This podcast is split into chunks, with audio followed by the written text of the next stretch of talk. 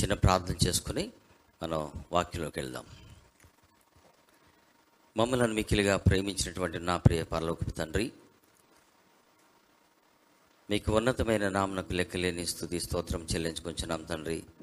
నా యొక్క మా యొక్క జీవితాల్లో ప్రభా మరొకసారి ప్రభా యొక్క పునరుత్న దినంలో తండ్రి బెతిస్తా సహవాసం ద్వారా తండ్రి జూ ఆగస్ట్ జూలై చివరి పునరుత్న దినంలో ప్రభా ఈ రీతిగా చేరి మిమ్మల్ని స్తుతించడానికి ఆరాధించడానికి నాయన మీరు మాకు ఇచ్చిన గొప్ప భాగ్యంను బట్టి స్తోత్రం చెల్లించుకుంటున్నాం ప్రభా. ఇప్పటి వరకు తండ్రి మిమ్మలను తండ్రి ఆత్మతోనూ సత్యంతోనూ మేమందరం కూడా ఆరాధించి ఉన్నాం ప్రభా. కొద్దిసేపు తండ్రి మీ యొక్క జీవపు మాటలు వినడానికి మీ వాక్యం ద్వారా మేమందరం కూడా బలపడడానికి నన్ను మమ్మల్ని అందరినీ బలపరచమని చెప్పుచున్న నాకు తండ్రి నాయన మీ ఆత్మశక్తిని దయచేయండి. వినుచున్న ప్రతి ఒక్కరూ కూడా తండ్రి విని విడిచిపెట్టువారుగా కాకుండా విని దాన్ని గ్రహించి వాక్యానుసారమైన జీవితం కలిగి తండ్రి నాయన మా హృదయాలను సరిదిద్దుకుంటూ తండ్రి ఆ యొక్క పరలోకానికి సిద్ధపాటు కలిగి దిద్దుపాటు కలిగి జీవించడానికి మీ సహాయం చేయమని యేసుక్రీస్తు వారి ఉన్నతమైన నామములు ఈ ప్రార్థన అడిగి వేడుకొంచున్నా నా పరమ తండ్రి. ఆమెన్. మరొకసారి క్రీస్తునామంలో మీ అందరికీ వందనాలు చెల్లించుకుంటున్నాను దేవునికి స్తోత్రం. దేవునికి స్తోత్రం. హాలెలూయా బైబిల్ గ్రంథంలో మనం జాగ్రత్తగా పరిశీలించినట్లయితే ఆది కాండం నుంచి ప్రకటన గ్రంథం వరకు దేవుడు పరిశుద్ధుడు క్యారెక్టర్ కలిగిన వాడు గనక ఆయన నమ్మిన మనందరినీ కూడా ఆయన బిడ్డలుగా మనందరం కూడా పరిశుద్ధత కలిగి జీవించాలని ఈ ఈ యొక్క పాపి భూయిష్టమైన పాప భూయిష్టమైన ఈ లోకంలో ఉన్న మనము మాట మాటకి మలినంలో పడిపోతుంటాం కాబట్టి వాక్యం ద్వారా మనల్ని మనం నేను సిద్ధపరచుకుంటూ సరిదిద్దుకుంటూ ఆ యొక్క పరలోకానికి చేరాలని దేవుని యొక్క ఆయన యొక్క పిలుపు. పూర్వం నుంచి మనం చూసినట్లయితే అనేక మంది భక్తులు పెద్దలు పితలు కూడా ఆ యొక్క ప- పరలోకాన్ని గుర్తించి ఈ లోకం శాశ్వతము కాదని శాశ్వతమైనది నిత్య జీవము ఎల్లప్పుడూ పరలోకమని దేవునితో ఉండాలని వాళ్ళు గ్రహించిన వారు మనకు చక్కటి గ్రంథాన్ని ఈ యొక్క దేవుని మనసును మన చేతిలో ఇచ్చారు. అదే రీతిగా మనం చూసినట్లయితే అపోస్తులైన పౌల్ గారు కూడా మరి క్రీస్తు యొక్క ఉన్నత పిలుపును ఆయన ఆహ్వానించిన తర్వాత ఆయన ఈ లోకంలో జీవించే ప్రతి ఒక్కరు కూడా ఒక నటన కలిగినటువంటి జీవితాన్ని కలిగి ఉన్నారు. కేవలము కొద్ది కాలము మాత్రమే చిన్న జీవితము స్వల్ప కాలము అయినప్పటికీ నటనని ఆయన గ్రహించినప్పుడు చక్కటి వాక్యాలు కొరింది సంఘానికి వ్రాస్తున్నాడు. కొరింది సంఘానికే కాదు ఈ దినాన మనకు మనందరికీ కూడా ఆ యొక్క మాటల ద్వారా మనము బలపడాలని స్థిరపడాలని మరి పరిశుద్ధుడైనటువంటి పావులు గారు రాశారు. ఒకసారి చూసినట్లయితే కొరిందులకు రాసిన మొదటి పత్రిక ఏడో అధ్యాయము ఇరవై తొమ్మిదవ వచనము. ఒకసారి చదవండి నేనే చదువుతాను లేకపోతే. కొరిందులకు రాసిన మొదటి పత్రిక ఏడవ అధ్యాయము ఇరవై తొమ్మిది వచనం సహోదరులారా నేను మీతో చెప్పున్నదేమనగా కాలము సంకుచితమై ఉన్నది గనుక ఇక మీదట భార్యలు కలిగిన వారు భార్యలు లేనట్టును ఏడ్చువారు ఏడవనట్టును సంతోషపడేవారు సంతోషపడనట్టును కొనువారు తాము కొనినది తమది కానట్టును ఈ- ఈ లోకమును అనుభవించేవారు అమితముగా అనుభవించినట్టును ఉండవలేను. ఏలయనగా ఈ లోకపు నటన గతించుచున్నది. ఏలయనగా ఈ లోకపు నటన గతించుచున్నదని పావులుగా చెప్తున్నారు. అసలు ఏదైనా పరిశుద్ధ గ్రంథంలో మనకి వ్రాయించబడిందంటే మనం చూస్తాము చదువుతాము విడిచిపెట్టేస్తాం. ఏదో వాడుకగా నేను కానీ మనం కానీ చదివినట్లయితే దానివల్ల ఏమీ ఉపయోగం ఉండదు. అనేక మంది ఇతర వారి వారి గ్రంథాలు చదువుతూ ఉంటారు. వారికి వా- ఆ గ్రంథాలు చదవడమే వారికి పుణ్యం అనుకుంటారు. మన దేవుడు అలాంటి వాడు కాదు. మనం చదివిన ప్రతి ఒక్కటి కూడా దాన్ని ఆలోచించాలి. అందులో మన కొరకు ఏం వ్రాయించాడు? ఆ దాని నుండి మనం ఏం నేర్చుకోవాలి? అన్నది మనం చాలా జాగ్రత్తగా ఆలోచించాలి. దీని ఈ యొక్క గ్రంథానికి కనుక మనం కూడా పితృలు రాసినటువంటి భక్తులు రాసినటువంటి గ్రంథాన్ని మనం వాడుకగా చదివినట్లయితే ఏ మాత్రము మనకు ఉపయోగం ఉండదు. అనేక మంది ప్రయాణాలు చేసేటప్పుడు చూసినట్లయితే రైలు ప్రయాణం కానీ బస్సు ప్రయాణం కానీ చేసినప్పుడు మరి పది గంటల ప్రయాణం దూర ప్రయాణం కాబట్టి టైం పాస్ కొరకు ఏం చేస్తారంటే జ్యోతి చిత్ర కానీ రకరకాల వాళ్ళ గ్రంథాలు చదువుతూ ఉంటారు. ఎందుకు? చాలా దూరం ఉంది కాబట్టి ఆ యొక్క జర్నీ మర్చిపోవడానికి వారు ఆ గ్రంథాలు చదువుతూ ఉంటారు. మనం అలాంటి వారం కాదు. ప్రతి మాట ద్వారా దేవుడు మనతో నీతో మనతో మాట్లాడతాడు. ఆ గ్రంథము ద్వారా ఆ వచనం ద్వారా మనము బాగుపడాలి మన జీవితాలను సరిదిద్దుకోవాలని మరి వ్రాయబడి ఉంది. ఇక్కడ మనం చూసినట్లయితే పౌల్ గారు అంటాడు సహోదరులారా కాలము సంకుచితమై ఉన్నది. కాలము కాలం సంకుచితమై ఉండడం అంటే ఏంటండి? దగ్గరకు వచ్చేస్తుంది. కాలం అంతటికి మనం ఏదో లోకం గురించి మనం ఆలోచిస్తాం. ఎవరిదో కాదండి లోకం. లోక కాలం మనకు అనవసరం. మన ఆయుష్ మన కాలము మన ఆయుష్ కాలము తక్కువైపోతుంది. సంకుచితం అయిపోతుంది కాబట్టి ఇక మీదట భార్యలు ఉన్నవారు భార్యలు లేనట్లును.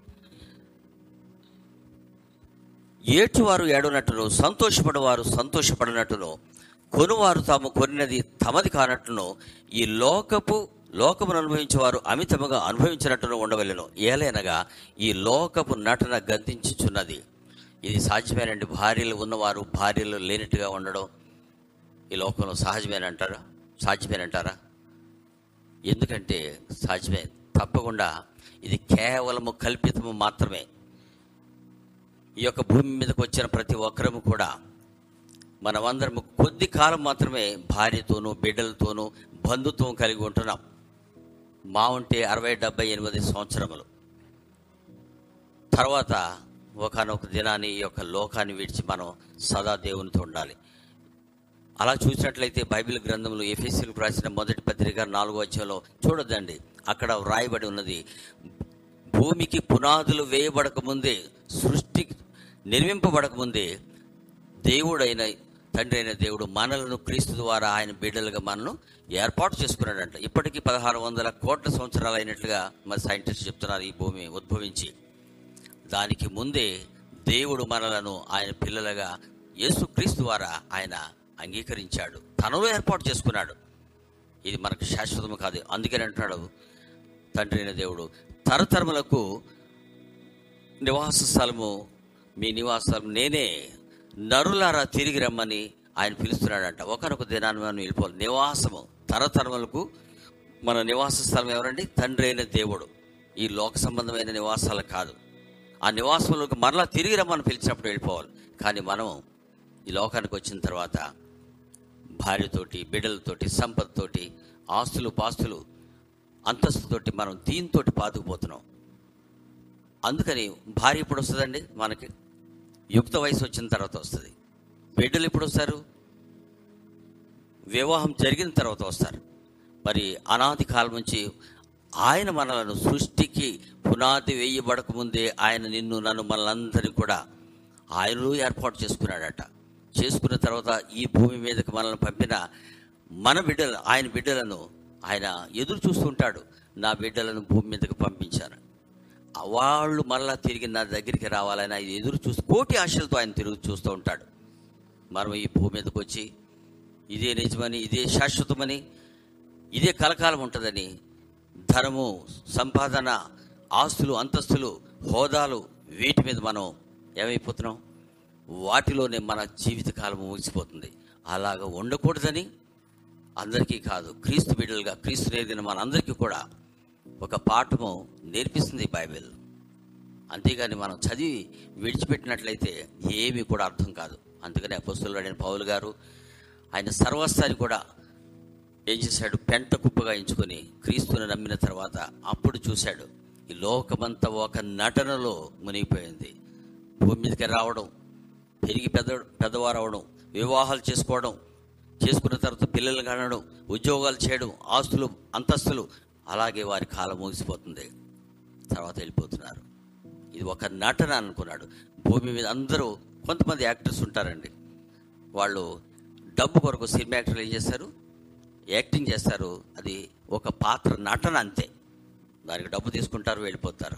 ఏదైనా జరగరాని సంఘటన జరిగినప్పుడు నేరాలు ఘోరాలు చూపెడతా ఉంటాడు. కల్పిత పాత్రలో ఏం చేస్తారండి?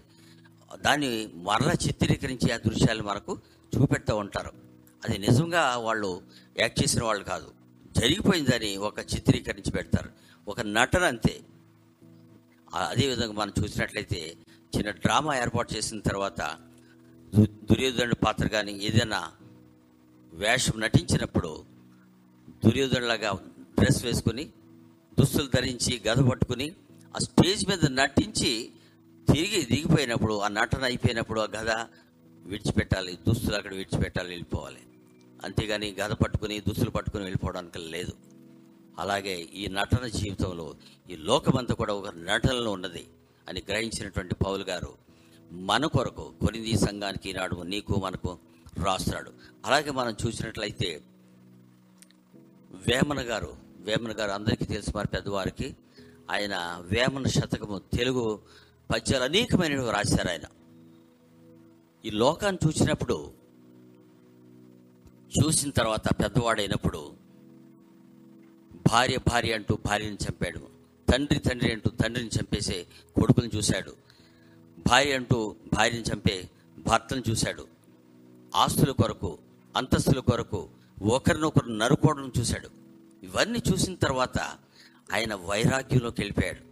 వైరాగ్యం అనక భార్య లేదు బిడ్డలు లేరు ఎవరు లేదు ఆస్తులు అంతస్తు లేక బట్టలు లేకుండా ఒక వేప చెట్టు క్రింద ఆయన తెలుగు పద్యాలు అనేకమైనవి రాశాడు బట్టలు లేకుండా. అవే పద్యాలు ఈ దినాన్ని మనం చూసినట్లయితే ఎంఏ తెలుగు లిటరేచర్ అందరూ కూడా యూనివర్సిటీలో అనేక మంది ఇనిషియేట్ చేసుకుని చదువుకుంటున్నారు. ఆయన ఏ యూనివర్సిటీలో చ- చదివాడు? ఏ యూనివర్సిటీలో ఆయన చదవలేదు. సమాజాన్ని చదివాడు.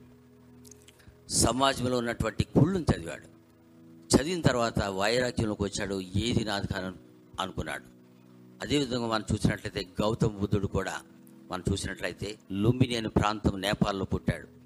పుట్టిన తర్వాత ఆయన పర్యటన చేసేటప్పుడు ముసలితనము దొంగతనాలు ఇవన్నీ కూడా పెద్దవాళ్ళైన తర్వాత చనిపోవడం మరణాలు కోరికలు ముసలితనము ఇవన్నీ కూడా చూసినప్పుడు ఆయన కూడా వైరాగ్యంలోకి వెళ్ళిపోయాడు. లుంబిని అనే ప్రాంతంలో పుట్టాడు. బోధి చెట్టు క్రింద ఆయన తపస్సు చేశాడు.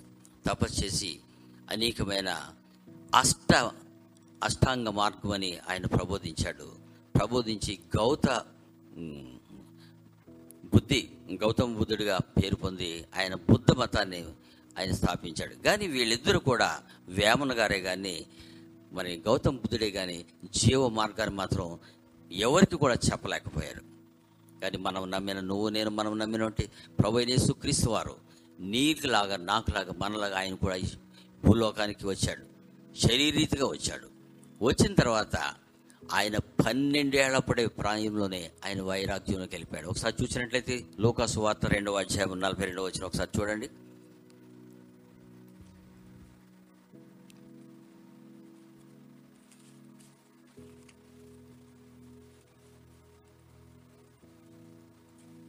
లోకాసు వార్త రెండవ అధ్యాయము నలభై రెండవ వచ్చిన ఒకసారి చదవండి. ఆయన పన్నెండేళ్ళ వాడై ఉన్నప్పుడు ఆ పండుగను ఆచరించుటకై వాడుక చొప్పున వారు ఎరుసలేమునకు వెళ్ళరి. ఆ దినములు తీరిన తర్వాత వారు తిరిగి వెళ్ళుచుండగా బాలుడని యేసు ఎరుసలేములో నిలిచెను. సరిపోద్దమ్మా ఇక్కడ సన్నివేశం ఏమిటంటే జరిగిన సందర్భం ఏమిటంటే అక్కడ ఎరుసలేము పట్టణంలో ఎప్పుడు కూడా పస్కా పండుగ జరిగినప్పుడు చుట్టుప్రక్కల ప్రాంతాలన్నీ కూడా పల్లెటూళ్ళు అందరూ కూడా పస్కా పండుగ అందరూ కూడా రావడం ఒక ఆనవాయితీగా జరుగుతుంటుంది. అదే రీతిగా యేసు ప్రభు వారు చిన్న వయసులో ఉండగా తల్లి అయిన మరియా మరి యూసెఫ్ గారు తండ్రి అయిన యూసెఫ్ గారు వాళ్ళిద్దరు కూడా పండుగకి బారుడైన యేసు ప్రభు అని తీసుకొస్తారు. తీసుకొచ్చిన తర్వాత మరలా తిరిగి ప్ర- వెళ్ళిపోయేటప్పుడు బారుడైన యేసుప్రభు వారు అక్కడే ఆ యొక్క ఎరుసలేం పట్టణంలో నిలిచిపోవడం జరిగింది. జరిగిన తర్వాత ఒక దినం ప్రయాణం చేశారు. ఎవరు? మరియా గారు యేసేపు గారు. చూసేటప్పటికి ఆ జన్మలోని బాలుడైన యేసు ఉన్నాడేమో చూశారు. చూసేటప్పటికి లేడు. మరలా తిరిగి చాలా దూరం నడిచి నడిచి నడిచి మళ్ళా వెనక్కి వచ్చారు. వెతుకుంటూ వెతుకుంటూ వచ్చిన తర్వాత నలభై ఎనిమిదో వచ్చిన చదవమ్మ అక్కడ? ఆయన తల్లిదండ్రులు ఆయనను చూచి మిక్కిలి ఆశ్చర్యపడిరి. ఆయన తల్లి కుమారుడా మమ్మను ఇలాగ ఎందుకు చేసేదివి ఇదిగో నీ తండ్రియు నేనను దుఃఖపడుచు నిన్ను వెతుకుచుంటమని ఆయనతో చెప్పగా ఆయన మీరు ఏల నన్ను వెతుకుచున్నారు నేను నా తండ్రి పనుల మీద ఉండవలసిన వారనని మీరు ఎరుగరా అని వారితో చెప్పాడట. మీరు నన్ను ఎలా ఎదుగు వెతుకుతున్నారు ఆయన తండ్రి పని మీద తండ్రి అయిన దేవుని పని మీద వచ్చాను. ఆ పని మీద నేను ఉన్నాను మీరు ఎందుకు వెతుకుతున్నారని పన్నెండో సంవత్సరాన్నే ఆయన మరి దేవుని యొక్క చిత్తాన్ని నెరవేర్చడానికి ఈ భూమి మీద అప్పటి నుంచే ప్రారంభించాడు. మనమైతే ఇప్పుడు వచ్చామండి? ఎన్నో సంవత్సరాలు అయిన తర్వాత చెప్పగా చెప్పగా బాప్తిసం తీసుకుంటాం. కొంతమంది అయితే యాభై సంవత్సరాలు తీసుకోరు. తీసుకున్నప్పటికీ నీ చర్చికి రమ్మంటే రారు. అనేక మంది మహానుభావులు ఉన్నారు. అనేక మంది దేవుల్లోకి వచ్చి దేవుల్లో కూడా స్థిరపడిపోయి వై వైరాగ్యంలోకి వెళ్ళిపోయిన వాళ్ళు ఉన్నారు. కానీ మన యొక్క జీవితాల్లో నామకే వస్తూ వస్తున్నాం. వెళ్ళిపోతున్నాం. బాప్తీసం తీసుకుంటాం. కానీ చర్చికి రాలేము. మరి క్రైస్తవ జీవితం అంతంత మాత్రమే ఉంటాం. మరి అలా ఉన్నట్లయితే మరి తండ్రి మనలను ఈ భూమి మీదకి ఎందుకు పంపించాడు? అన్నది ఒక ప్రశ్న. అందుకని ఇక్కడ చెప్తున్నాడు ఒకవేళ భార్యతో ఉండొద్దని కాదు నన్ను కానీ నాకంటే ఎక్కువగా ప్రేమించేవాడు నావాడు కాదన్నాడు దేవుడు. నీ దేవుడైన యెహోవాను పూర్ణ మనసుతోనూ పూర్ణ వివేకంతోనూ పూర్ణ ఆత్మతోనూ పూర్ణ బలంతోనూ మొట్టమొదటి ప్రేమించాలి. తర్వాత మిగిలినవి. భార్యను ప్రేమించొద్దు పిల్లల్ని ప్రేమించొద్దు అన అనలేదు దేవుడు. మొట్టమొదటిగా ఆయనను ప్రేమించిన తర్వాతే భార్య వద్దనలేదు ఆయన. పెళ్ళి చేసుకోవద్దనలేదు. పిల్లలు ఆస్తులు అంతస్తులు ఏమి వద్దనలేదు. అన్నీ కావాలి. కానీ మొట్టమొదట ప్రాధాన్యత మాత్రం తండ్రి అయిన దేవునికి ఇవ్వాలి. మీరు నా పిల్లలు ఈ భూమి మీదకి పంపించారు. మరలా తిరిగి నా దగ్గరికి రావాలి.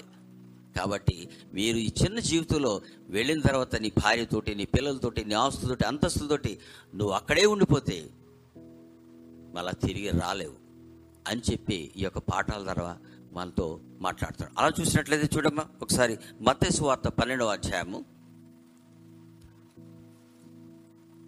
నలభై ఆరు వచ్చిన చదువుమా?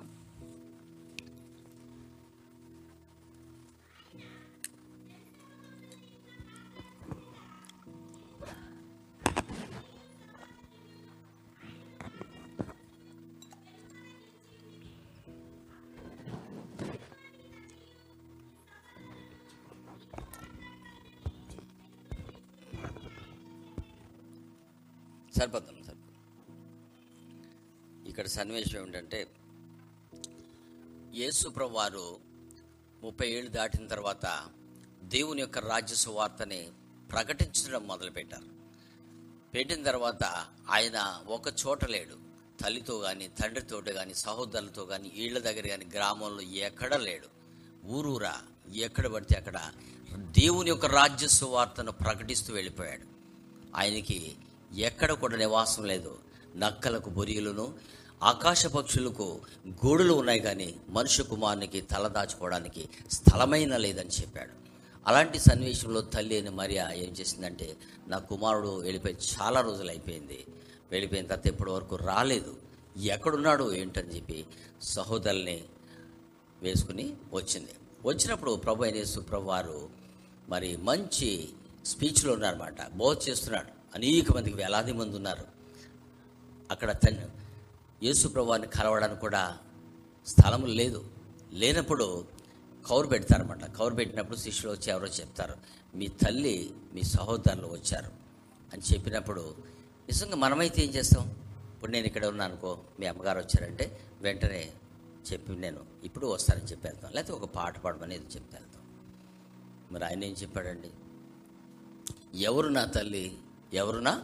సహోదరులను. అని వీళ్ళందరి వైపు శిష్యుల వైపు చూపించి తండ్రి చిత్తమును దేవుని చిత్తమును నెరవేర్చి వారి వీరే నా తల్లియు తండ్రి అని చెప్పాడు. ఎందుకు? తల్లి అంటే ఆయనకి ప్రేమ లేదా? సహోదరులు అంటే ప్రేమ లేదా? నవమాసాలు కని పెంచి చేయని నిందను భరించి అవమానాలు పాలై సమాజంలో తల ఎత్తుకోలేని పరిస్థితిలో కని పెంచి పెద్ద చేసి అన్నీ చేసినటువంటి తల్లిని ఎవరు నా తల్లి అంటాడా? ఎందుకు అన్నట్లుగా అసలు? యేసుప్రభు యొక్క బోధల్లో కానీ ఆయన యొక్క శిష్యుల యొక్క బాధ బోధల్లో కానీ ఎక్కడ కూడా ఆశలు చూపించే బోధలు ఎక్కడ మనకు కనపడవు. ఆలోచింపచేసేవి పరలోకానికి ఎలా వెళ్ళాలి అని ఆలోచింపజేసే బోధలే ఆయన చేశారు. తల్లి సహోదరులు అంటూ వారితోనే పాతుకుపోతే మనం కూడా మన ఆయుస్సు నిండిపోతుంది అలాగే కాలం గడిచిపోతుంది. తర్వాత మనం కూడా నేను కూడా అక్కడికి వెళ్ళిపోతాను నేను వెళ్ళాలి నా సహోదరులు వెళ్ళాలి అందరూ వెళ్ళాలంటే ఏం చేయాలి మనం? దేవుని చిత్తాన్ని నెరవేర్చాలి. అది అందరికీ ఒక పాఠం నేర్పించడానికి ఆయన ఆ విధంగా చెప్పడం జరిగింది తప్ప తల్లి అంటే ప్రేమ లెక్క కాదు సహోదరులు అంటే ప్రేమ లెక్క కాదు. ఎందుకంటే ఈ లోకంలోకి వచ్చాం వచ్చిన తర్వాత ప్రతి వారం కూడా ప్రతి వారం కూడా ఒక నటలో ఉన్నాం. నా భార్యకి నేను కొద్ది కాలం మాత్రమే ఒక భర్తగా ఉండగలను. నేను చనిపోయిన తర్వాత ఉండను. ఒక నటన జీవితం ఇది. ఒక తండ్రి ఒక పిల్లలకు తండ్రిగా అక్కకు త- అన్న తమ్ముడుగా అన్నకు తమ్ముడుగా ఎంత కూడా ఒక బాంధం కొద్ది కాలం మాత్రమే. నటన జీవితం తర్వాత విడిచిపెట్టి వెళ్ళిపోవాలి. మనం అనుకున్నాం ఇదే నిజం అందులో పాతుకుపోయి బిగిసిపోయి ఉన్నాం. అందులోంచి రావడం చాలా కష్టం. కష్టము కాబట్టి ఈ లోక సంబంధాలు తెంచుకోవాలంటే చాలా కష్టం కాబట్టి అలాంటివి ఏ బంధాలు లేకుండా ఆయన ఆయన చూపించాడు నీకు నాకు యేసుప్రవారు పాఠం నేర్పిస్తున్నాడు. మీరు కూడా ఈ లోక సంబంధమైన భార్య బిడలు ఈ సంపదలో మునిగిపోయారంటే మన కాలము ఆయుష్ కాలం ముగిసిపోతుంది. తర్వాత మనం పరలోకానికి వెళ్ళలేము అని చెప్పడానికి దే- యేసుప్రభు వారు ఈ మాటలు చెప్పాడు. కాబట్టి మనం అందరం కూడా ఈ మాటలు వింటున్న మనం భార్య దగ్గర కానీ భర్త దగ్గర కానీ కుటుంబంలో కానీ ఒక నటన అంటే కల్పితము కొద్ది కాలం మాత్రమే అది మనసులో పెట్టుకోవాలి ఎప్పుడు కూడా. వాళ్ళ దగ్గర ఏంటి నటించే పాత్ర వాళ్ళ దగ్గర నటించే పాత్ర మాత్రమే. కానీ నిజమైన శాశ్వతమైన పాత్ర కాదు అది. నటించవలసిన పాత్ర కుటుంబంలో. అసలు మనం జీవించవలసిన పాత్ర వేరే ఉంది. అసలు మనం దేనిలో జీవించాలని చూసినట్లయితే చూడండి అమ్మా ఏప్రిల్ రాసిన పత్రిక పన్నెండవ అధ్యాయము.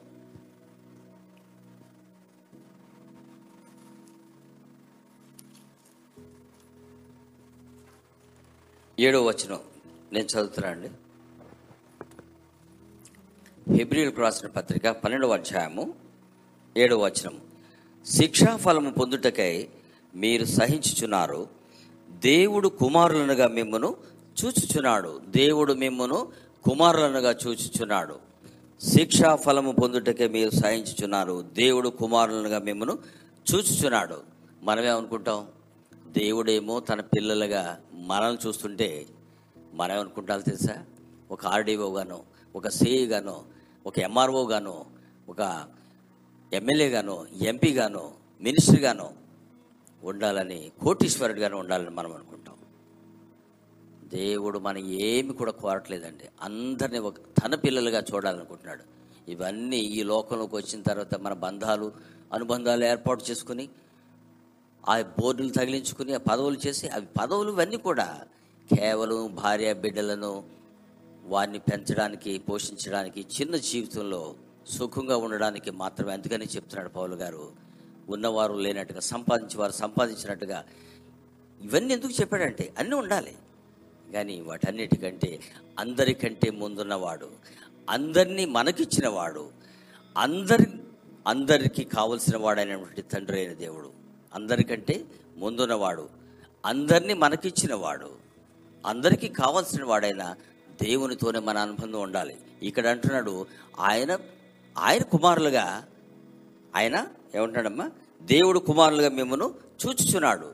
ఇక్కడ దేవుని బిడ్డలుగా మనం నటించాలి. నటించండి దేవుని బిడ్డలుగా జీవించాలి. జీవించవలసిన ఇక్కడ ఏదైతే మన పాత్ర ఉన్నదో తండ్రి అయిన దేవుని యొక్క జీవించవలసిన పాత్ర ఉందో అక్కడ నటిస్తున్నాం మనం. కుటుంబంలో ఒక నటన కొద్ది కాలం మాత్రమే భార్య బిడ్డలు ఇదంతా కూడా. అక్కడ మాత్రం జీవించేస్తున్నాం. వాళ్ళు లేకుండా బ్రతకలేని పరిస్థితిలో ఉన్నాం. బాప్తీసం తీసుకుంటాం. చర్చికి వస్తాం. చర్చికి వచ్చిన తర్వాత సేవకులు ఎన్నో హెచ్చరికలు చెప్తూ ఉంటారు. ఆరాధన ఇవన్నీ కూడా చేసినప్పుడు ఆరాధనలో కానీ లేకపోతే ఉపవాస ప్రార్థనలో కానీ కూడా ప్రతి దాంట్లో కూడా ఎంతో వినయం విధేయతగా మనం ఉంటాం. ఎక్కడ? ఇక్కడ వరకే. ఇంటికి వెళ్ళిన తర్వాత అదే అబద్ధాలు అదే అసూయ అదే పగ అదే కలహం అదే సీరియళ్ళు అదే పాపం. అంటే దేవుని సన్నిధికి వచ్చి ఎలా చేస్తున్నాం మనం? నటించేస్తున్నాం. కొంతమంది అయితే చర్చిలో డ్రమ్స్ కొట్టినప్పుడు కంజులు కొట్టినప్పుడు మరి ఇక్కడి నుంచి అక్కడికి వెళ్ళిపోతూ ఉంటారు. కన్నీళ్ళు కార్చేస్తారు. కన్నీటితో కళ్ళాపలు వేసేస్తారు. అలా ఉంటారా పోనీ అక్కడ ఉన్నట్టు? బయటకు వస్తే మళ్ళా వేరే జీవితం. అలా కాదండి. దేవుని దగ్గర ఏమో నటిస్తున్నాము మనం. నటించవలసిన దగ్గర ఏమో జీవించేస్తున్నాం. పిల్లల దగ్గర కుటుంబం దగ్గర మనం నటించాలి. ఇది కొద్ది కాలమే అని వారు ఎక్కువ అంటే అంటనట్టుగా ఉండాలి. ఉన్నవారు లేనట్టుగా ఉండాలి అని పౌలు గారు చెప్తున్నాడు. అక్కడ మాత్రం జీవించేస్తున్నాం. తండ్రి అయిన దేవుని దగ్గర జీవించవలసిన పాత్ర ఏదైతే ఉన్నదో మనది అక్కడ మాత్రం నటించేస్తున్నాం. ఈ దినాన్ని మరి ఎందుకు ఈ మాటలు మనం మనం చదువుకుంటున్నామంటే రాయబడిన ప్రతి మాట కూడా మరి మనలను మన జీవితాలను సరి చేసుకోవడానికి. కాబట్టి ఈ మాటల ద్వారా మనం బలపడాలి. ఇంకో మాట మనం చూసినట్లయితే మరి లూకాసు వార్త తొమ్మిదో అధ్యాయము యాభై తొమ్మిదో వచనం చూడండి. లూకాసు వార్త తొమ్మిదో అధ్యాయము యాభై తొమ్మిదో వచనం. ఆయన మరి ఒకరితో నా వెంట రమ్మని చెప్పాను. నేను వెళ్ళి మొదట నా తండ్రిని పాతి పెట్టుటకు పాతి పెట్టి వచ్చుటకు నాకు సెలవిమ్మని మనవి చేశాను. అప్పుడు యేసుప్రభు వారు ఏమంటున్నారంటే మృతులు తమ మృతులను పాతి పెట్టుకొని మంటున్నాడు చూడండి సరిపోద్దమ్మా. ఇక్కడ మనం జాగ్రత్తగా మనం ఆలోచించినట్లయితే అక్కడ తల్లి సహోదరులు వచ్చి వచ్చినప్పుడు ఏమంటున్నాడు? ఎవరు నా తల్లి? ఎవరు నా సహోదరులు అంటాడు. ఇక్కడేమో నా తండ్రిని పాతి పెట్టుకుని వస్తాను సమాధి చేసుకుని వస్తానని ఒక యవనస్తుడు అడుగుతుంటే అంటున్నాడు మృతులు తమ మృతులను పాతి పెట్టుకునేవాడి నువ్వు నన్ను వెంబడించమంటున్నాడు. మరి ఏంటి ఇలాంటి మాటలు ప్రపంచంలో ఎవరు కూడా ఎలాంటి మహానుభావుడు ఎన్నో ఎంతోమంది దేవుళ్ళు అనబడినవాడు దేవతలు అనబడిన వచ్చారు. ఎవడు కూడా ఇలాంటిది చెప్పలేదు. ఎవరన్నా ఊరుకుంటారండి? నా తండ్రిని పాత పెట్టుకుని వస్తానంటే వదిలేయి నన్ను వెంబడించమంటే ఊరుకుంటావా? ఒక కంపెనీలో మనం పనిచేస్తున్నాం అనుకో. ఫోన్ వస్తుంది సడన్గా. మీ నాన్నగారు చనిపోయారని. వెంటనే మేనేజ్మెంట్కి మనం తెలియజేస్తాం. వాళ్ళ నాన్నగారు చనిపోయారంట వెళ్ళాలి. మేనేజ్మెంట్ ఏమంటుంది మనకి? సర్లేదు వెళ్ళరా నీకేమన్నా అడ్వాన్స్ ఏమైనా కావాలా? తీసుకువెళ్ళు. తీసుకువెళ్ళి సమాధి కార్యక్రమాలన్నీ పూర్తి చేసుకుని మరలా వచ్చి అంటాడు. అప్పుడు మనం ఏమంటాం? మా మా మేనేజర్ గారు దేవుడు అంటాం కదా? మరి ఈయన మన దేవుడే కదా? మృతులు తమ మృతులను పాతి పాతి పెట్టుకునేమి తండ్రిని పాతుకు పెట్టదు వచ్చే అంటున్నాడు. అక్కడ తల్లినేమో ఎవరు? నా తల్లి ఎవరు? నా సహోదరులు. ఇక్కడేమో మృతులు తమ మృతులను ప్రాతిపెట్టుకునే తండ్రి. ఎందుకన్నాడు అసలు ఆ మాట? ఎందుకంటే ఒక్కసారి ఈ యొక్క జీవితంలో ఈ యొక్క శరీరంలో ప్రాణం పోయిందంటే దానికి విలువే ఉండనే ఉండదు. దాన్ని ఏమంటాం మనం? శవం అంటాం. మృతదేహం అంటాం. దానికి విలువ ఉండదు. ఈ శరీరంలో ఆత్మ ప్రాణం ఉండగానే దేవుడు ఇచ్చిన ఈ యొక్క కాలంలో అవకాశంలో మనలను మనం సరిదిద్దుకోవడానికి సరి చేసుకోవడానికి గొప్పటి గొప్ప అవకాశం ఇచ్చాడు. ఒక్కసారి ప్రాణం పోయిందంటే మనం తల్ల క్రిందులైపోయినట్టే అవకాశం ఎవరికి రాదు కాబట్టి ఒకసారి ప్రాణం విడిచిపెట్టే. మృతుడంతే. చూడండి ప్రసంగి గ్రంథము తొమ్మిదవ అధ్యాయము ఐదు ఆరు వచ్చినాలు చదవండి.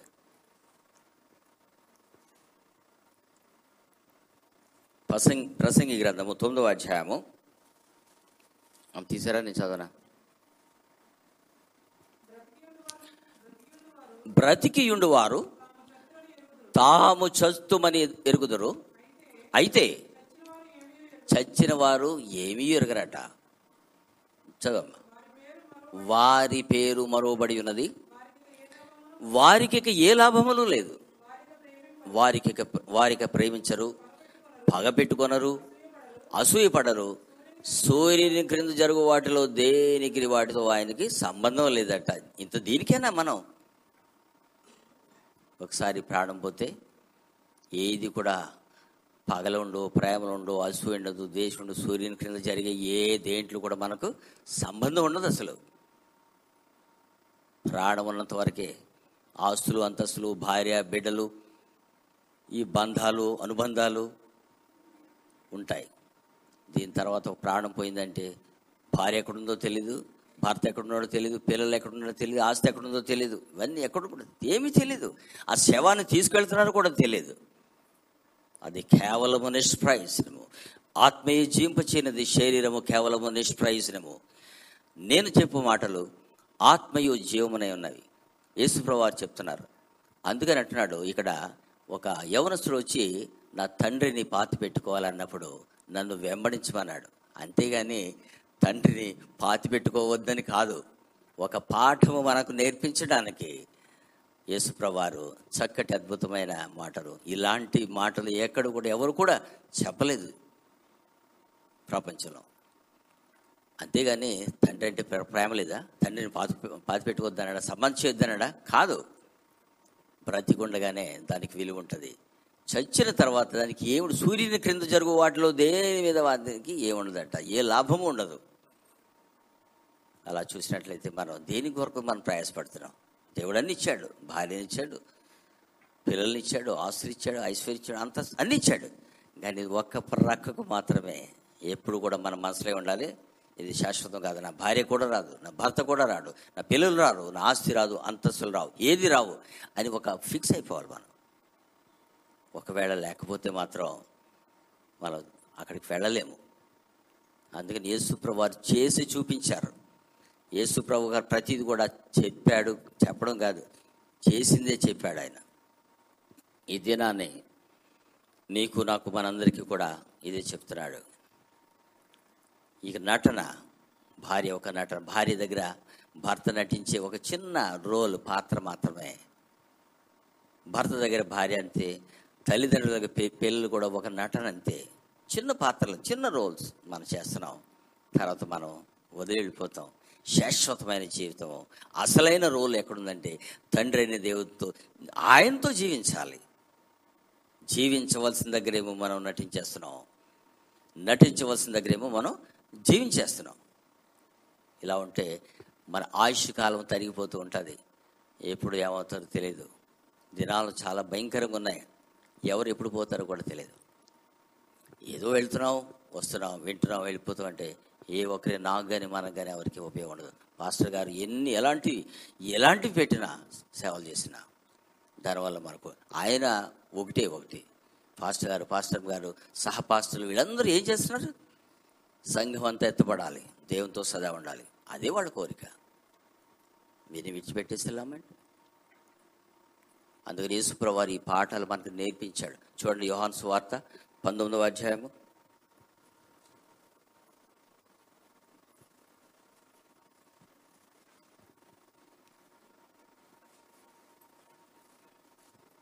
యోహాన్ సువార్త పంతొమ్మిదవ అధ్యాయం చూడమ్మా. పంతొమ్మిదో అధ్యాయము ఇరవై ఆరో వచనం. అందరికీ ఈ- తెలిసిందే యేసుప్రవారు శిలువలో పలికినటువంటి ఏడు మాటలు ఇది ఒక మాట. ఏమంటున్నాడు చూడండి యేసు తన తల్లియు తాను ప్రేమించి తీసారమ్మా మీరు? యోహాను సువార్త పంతొమ్మిదవ అధ్యాయము ఇరవై ఆరో వచనం. యేసు తన తల్లియు తాను ప్రేమించిన శిష్యుడును దగ్గర నిల్చుండి చూచి అమ్మ ఇదిగో నీ కుమారుడు అని తన తల్లితో చెప్పాను. తరువాత శిష్యుని చూచి ఇదిగో నీ తల్లి అని చెప్పాను. యేసుప్రవారు ఎందుకు చెప్తున్నాడంటే ఇదిగో నీ తల్లి ఇదిగో నీ కుమారుడు. అంటే ఈ లోక సంబంధమైన ఏదైతే బంధాలు అనుబంధాలు ఆప్యాతాలు అనురాగాలు ఉన్నాయో అంతా తెగిపోయి నేను పరలోకానికి వెళ్ళిపోయి తండ్రి కూడి భాషను కూర్చోవాలి. తండ్రి చిత్తాన్ని నెరవేర్చడానికి వచ్చాను. మిమ్మల్ని అందరినీ అక్కడ చూడాలి. నేను వెళ్ళి నా తల్లి రాకపోతే లామేంటి నా తల్లి వచ్చిన పిల్లలు రాకపోతే లాభమేంటి కుటుంబం అంతా రావాలి. అని అందుకని నా తల్లి ఎవరు నా సహోదరులు ఎవరు? నా తండ్రి తండ్రిని పాత పెట్టుకోవద్దని ప్రేమ లేక కాదండి. మనందరికీ పాఠాలు చెప్పి మన కనువిప్పి చెప్పి ఆయన బ్రతికిన జీవితం మనం కూడా బ్రతకాలని తండ్రి కొరకు ఎలాగైతే జీవించాడో ఈ లోకంలో ఏది నాదనుకోకుండా ఒక మార్గం చూపిస్తూ చివరిగా ఆయన చెప్తున్నాడు. ఇదిగో నీ తల్లి ఇదిగో నీ కుమారుడు. అంటే ఈ లోక సంబంధమైన బాంధవ్యం బంధుత్వం అంతా కూడా తెంచుకుంటున్నాడు అనమాట ఈ బంధాలు గనక తెంచుకోకపోతే తండ్రి అయిన దేవుని దగ్గర కుడి పార్శ్వాన్ని కూర్చోలేడు. తండ్రి చిత్తాన్ని తూచ తప్పకుండా నెరవేర్చినాడు యేసుప్రభారు మనకు మాదిరి చూపించాడు. అందుకంటున్నాడు ఇదిగో నీ తల్లి ఇదిగో నీ కుమారుడు. మరి ఎన్ని మాటలు మనం వింటున్నాం? మనం నిజంగా మనం ఒకసారి మనం మనం పరీక్షించుకున్నట్లయితే మనం దేవుని దగ్గర ఎలా జీవిస్తున్నాం నిజంగా జీవించగలుగుతున్నావా? నిజమైన జీవితం తండ్రి అయిన దేవుడి దగ్గర జీవించగలుగుతున్నావా? లేకపోతే నటిస్తున్నావా? అనేది నేను కానీ మనం కానీ మనందరూ కూడా మనం మనం ఆలోచించుకోవాలి. భార్య బిడ్డల దగ్గర ఎలా ఉంటున్నాం తండ్రి దగ్గరికి వచ్చేటప్పుడు ఎలా ఉంటున్నాం కుటుంబ ప్రాంతంలో కానీ ప్రతి చోట కూడా ఎలా ఉంటాం అంటే పాస్టర్ గారు వచ్చినప్పుడు ఒకలా ఉంటారు. పాస్టర్ గారు లేనప్పుడు ఒకలా ఉంటాం. ఇంటి పాస్టర్ గారు ఇంటిగారు ఇంటికాడికి వస్తుంటే ఒకలా ఉంటారు. ఇవన్నీ ఏంటి నటనే? నేనే కానీ మనమే కానీ ఈ నటనంతా మనం తీసు తీసేసుకోవాలి. ఏసులాగా జీవించాలి. ఆయన ఏదైతే మార్గాన్ని చూపించాడో నడిచాడు చూపించాడు చేశాడు. ఈ యొక్క మాయలోకం నుంచి మహాలోకానికి వెళ్ళాలంటే మరి ఆయన చెప్పిన మార్గంలో మనం నడవాలి. అందుకనే పౌలు గారు అంటున్నాడు చివరిగా మనం ముగించుకుందాం. కొరిందులు రాసిన మొదటి పత్రిక ఏడవ అధ్యాయం అదే. ఒకసారి చూద్దాం. చూసుకొని ముగించుకుందాం.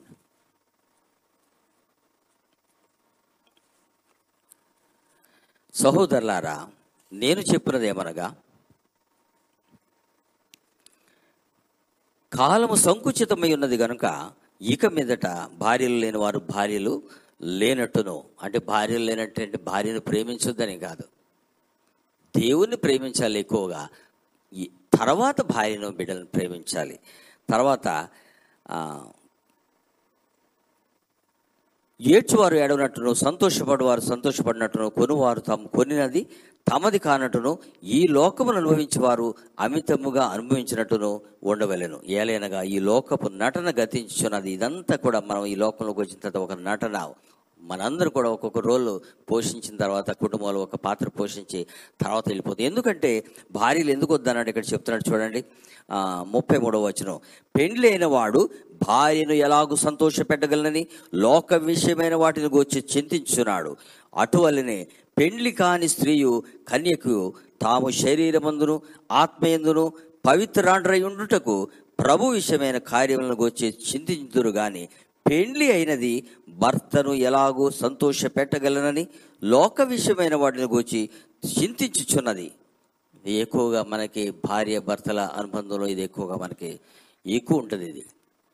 అందుకని చెప్తాడు భార్యలు కలిగిన వారు భార్యలు లేనట్టుకుండాలని క్రిందకు వచ్చేటప్పటికి ఒకవేళ వివాహం చేసుకోకుండా మరి పౌలు గారు చూ చేసి చూపించాడు.